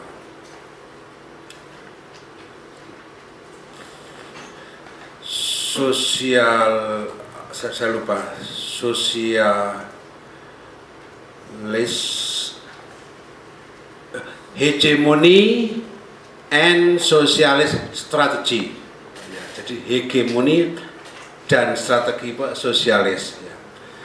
jadi gini ya dunia ini seorang orang sudah bersifat sudah dikuasai oleh neoliberal. Sudah dikuasai oleh Tina. Apa Tina? Tina itu there is no alternative. Gitu. Gitu jadi semuanya sudah gak ada alternatif. Semua sudah sudah harus sudah dikuasai habis dari namanya. Apa saja itu sudah. Itu neoliberal nah, demokrasi radikal dimaksudkan untuk melawan itu. Caranya bagaimana? Langsung to the point ya. Uh, Laclau dan Mouffe itu mengadopsi kembali teori Gramsci yang disebut teori hegemoni. Ya, teori hegemoni teori. Bahkan mereka berdua itu mengatakan waduh tradisi Marx itu udah habis. Semuanya udah nggak bisa dipakai. Semuanya. Cuman satu hegemoni. Gitu. Jadi teori yang lain itu sudah namanya sudah usang semua. Yang bisa dipakai itu apa? Teori apa? Hegemoni. Teori hegemoni itu apa? Teori hegemoni kalau Gramsci dulu ya. Kalau Gramsci teori hegemoni itu gini. Masyarakat itu bersatu kita bisa menyebut apa saya orang Indonesia saya ini masyarakat itu pertama-tama bukan karena ikatan apa ikatan produksi seperti Marx tapi ada ikatan ideologis ya. Persatuan karena apa? ideologis ada semennya. Itu namanya semen apa ideologis itu. Nah ya, ideologi yang kayak apa yang di apa yang di apa yang di yang bisa mampu apa menyatukan ya. Ini si siapa si Gramsci punya apa cerita panjang soal itu. Tapi sekarang saya kembali ke apa namanya ke Laclau dan Move yang menggunakan apa teori Lacan.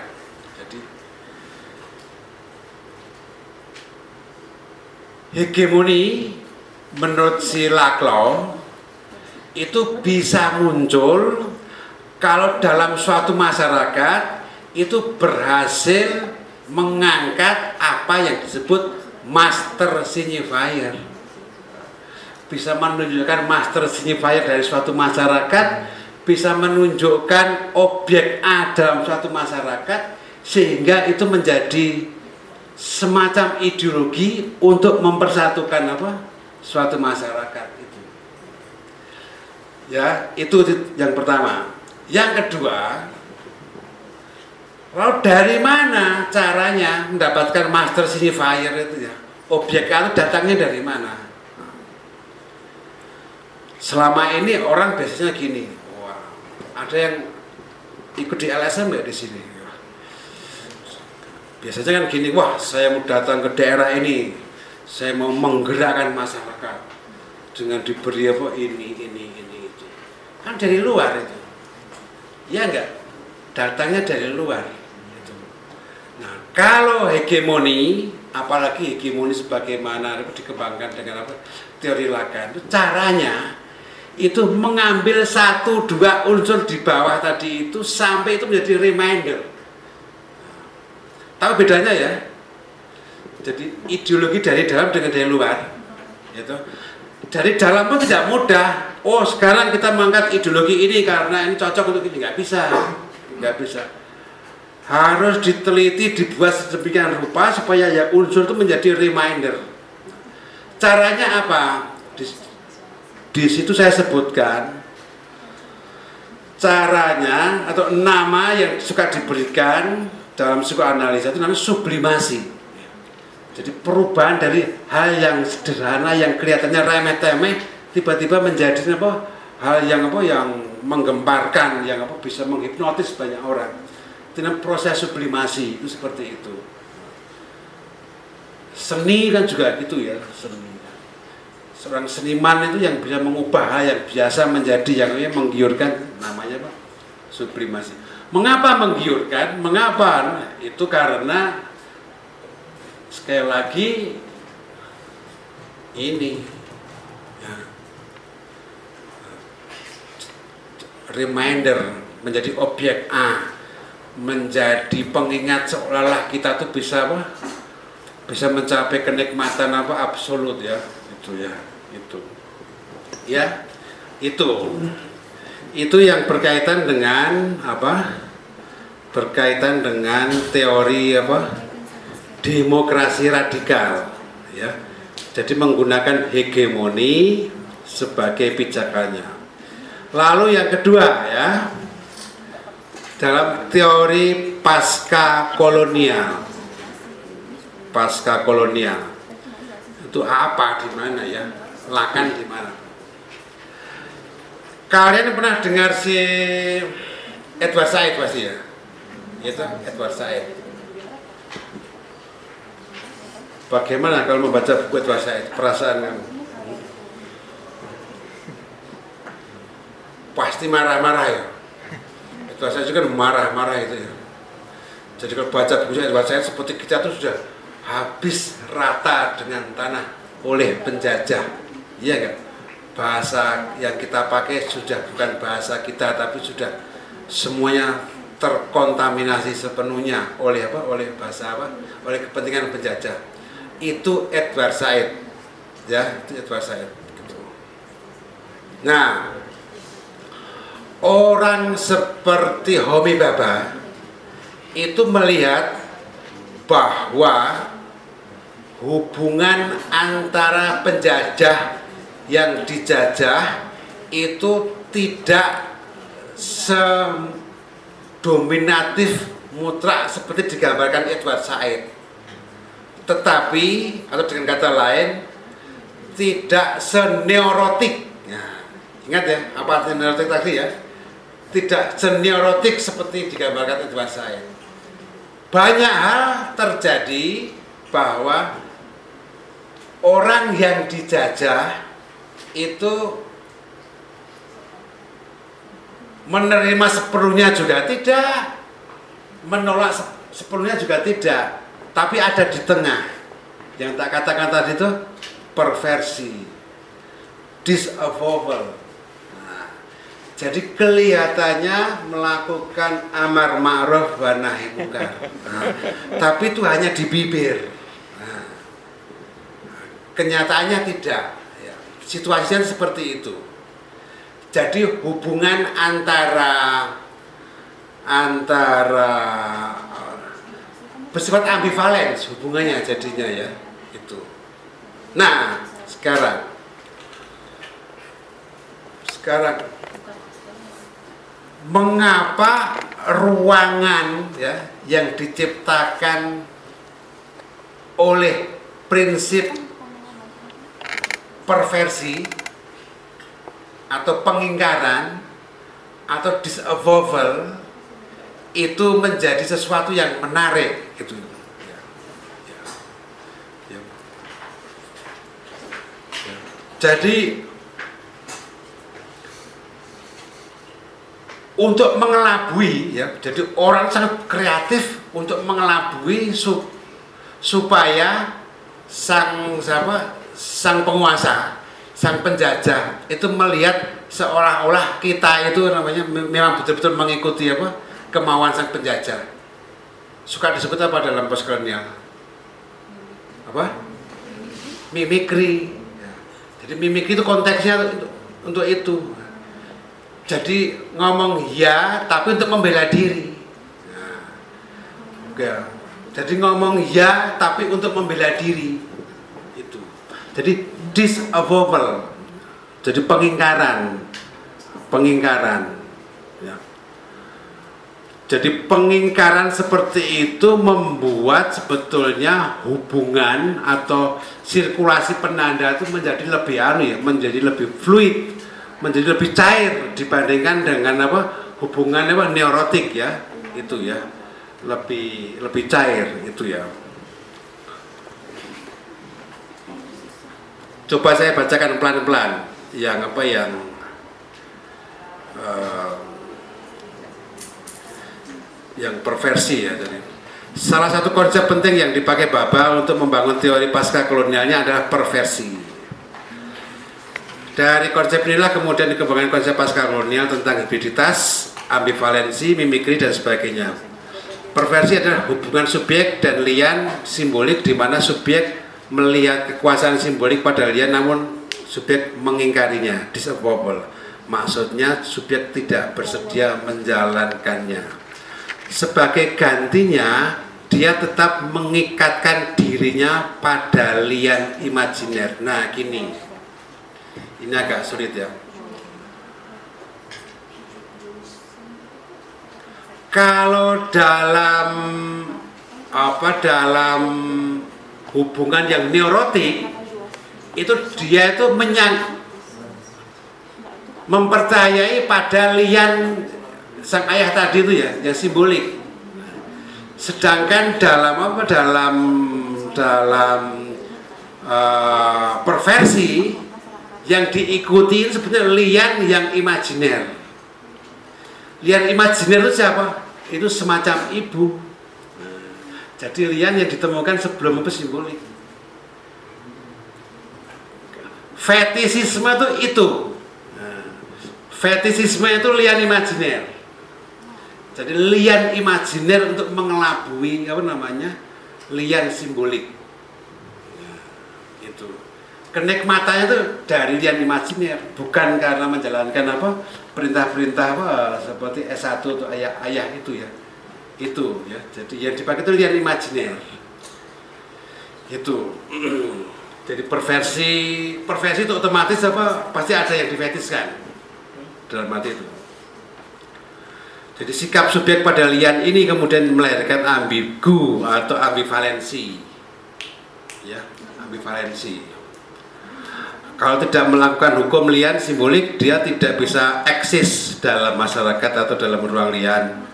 Sebaliknya, kalau dia menerima hukum dari lian, dia tidak bersedia mengorbankan juisan yang sudah ia nikmati dan hanya digantikan dengan janji-janji dari lian. Jadi ambivalensi menjadi jenis relasi subjek dengan lian. Kalau dia tidak menerima lian, dia hanya menikmati juisan secara langsung tanpa mediasi bahasa. Jadi seolah-olah masih berada dalam natur. Tapi yang penting tadi yang saya yang, ingin saya garis bawahi hubungan ambivalen antara saya atau, atau yang dijajah dengan yang penjajah tidak sepenuhnya apa namanya mengiyai si siapa si pen, yang dijajah itu punya lian imajinernya sendiri. Ini yang membuat apa ruang hibrid itu ya, ya itu yang bikin itu ya. Ini yang memungkinkan uh, sebuah cara pandang yang lebih kreatif tentang apa uh, paradigma kolonial daripada yang ditawarkan oleh apa oleh Edward Said ya.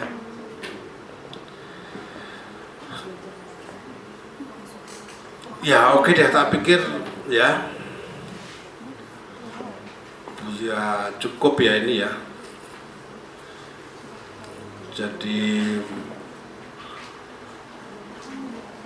gini saya menggarisbawahi satu hal. Kenapa kok disebut pasca strukturalisme? Nah, gini ya.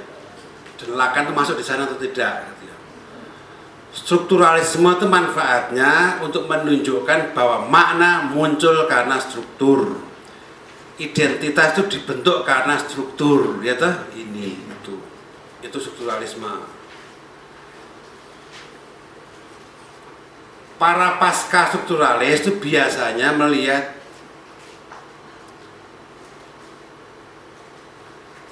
justru yang tidak termuat di struktur. Nah, yang tumpah itu yang dicari. Nah, lihat tahu nggak ini? Yang mana jadi kita semua bisa menjalankan hukum sang ayah 100% tapi ada yang bolong. Ya. Ada yang bolong. Lubang yang bolong itu yang harus dicari. Saya menggunakan bahasanya Lakan itu itu yang pasca strukturalisme seperti itu. Jadi mencari yang itu. Sama juga dengan diri daya dikonstruksi itu dikonstruksi itu tidak melihat dalam strukturnya ya. Tapi justru yang di apa yang difference-nya itu yang berada di luar. Lakan membuat istilah ini extimity tidak ada di sini. Extimity itu unsur yang ada di dalam tapi juga di luar. Extimity itu singkatan dari exterior intimity. Jadi keintiman eksterior. Paradoks itu. Itu paradoks jadi keintiman apa eksterior gitu ya. Jadi itu. Objek A. Objek A itu. Itu. Jadi saya pasca post struktural. Postnya itu itu menunjuk pada apa? Ini A perdebatannya satu biasanya. Apakah yang di luar itu sebetulnya punya asalnya dari dalam atau dari luar sepenuhnya? Dibuat dari dalam atau dari luar sepenuhnya? Orang yang percaya bahwa itu ada di luar struktur itu percaya pada yang namanya meta bahasa Lakan tidak percaya dengan meta bahasa karena A objek A yang disebut dengan exterior intimity tadi itu sebetulnya bagian dari di dalam. Hanya karena proses sublimasi dan sebagainya itu menjadi sesuatu yang namanya yang apa yang yang yang dasar atau bahasa teknisnya dusting istilahnya ya itu ya. Ya itu. Jadi sekali lagi problem pasca struktural itu harus kalian lihat dalam konteks mencari yang tidak ada di dalam. Tapi nyari di dalam dulu ya jangan tiba-tiba keluar ya toh. ya. Ya, ya sekian tahun yang lalu saya menulis buku apa? Semiotika negativa itu jadi neg, semiotika negativa itu ya semiotika yang di luar apa? Di luar struktur itu di di luar di di luar hukum semiotik itu ya. Ya itu aspek itu ya. Jadi orang bat yang bagian kedua ya ya dekat dengan semangat poststrukturalis Derrida jelas itu. Tapi bagaimanapun gini ya apa saja ilmunya tapi kalau tidak bisa mengembangkan subjektivitas kita atau mengembangkan identitas kita apa yang kita pelajari tidak ada manfaatnya ukurannya itu ya. jadi apa saja tapi kalau tidak menggunakan bahasa lakan tadi itu yang A ini tidak nongol tapi yang malah berkuasa itu yang apa yang ini dan ini terus waduh ya kita itu paradoks sekali ya. Jadi kita mempelajari ilmu yang bagus apa pun tapi itu hanya kalau kita pelajari ya kita menjadi namanya di sini. Mungkin cukup ya. Saya pikir sudah banyak ya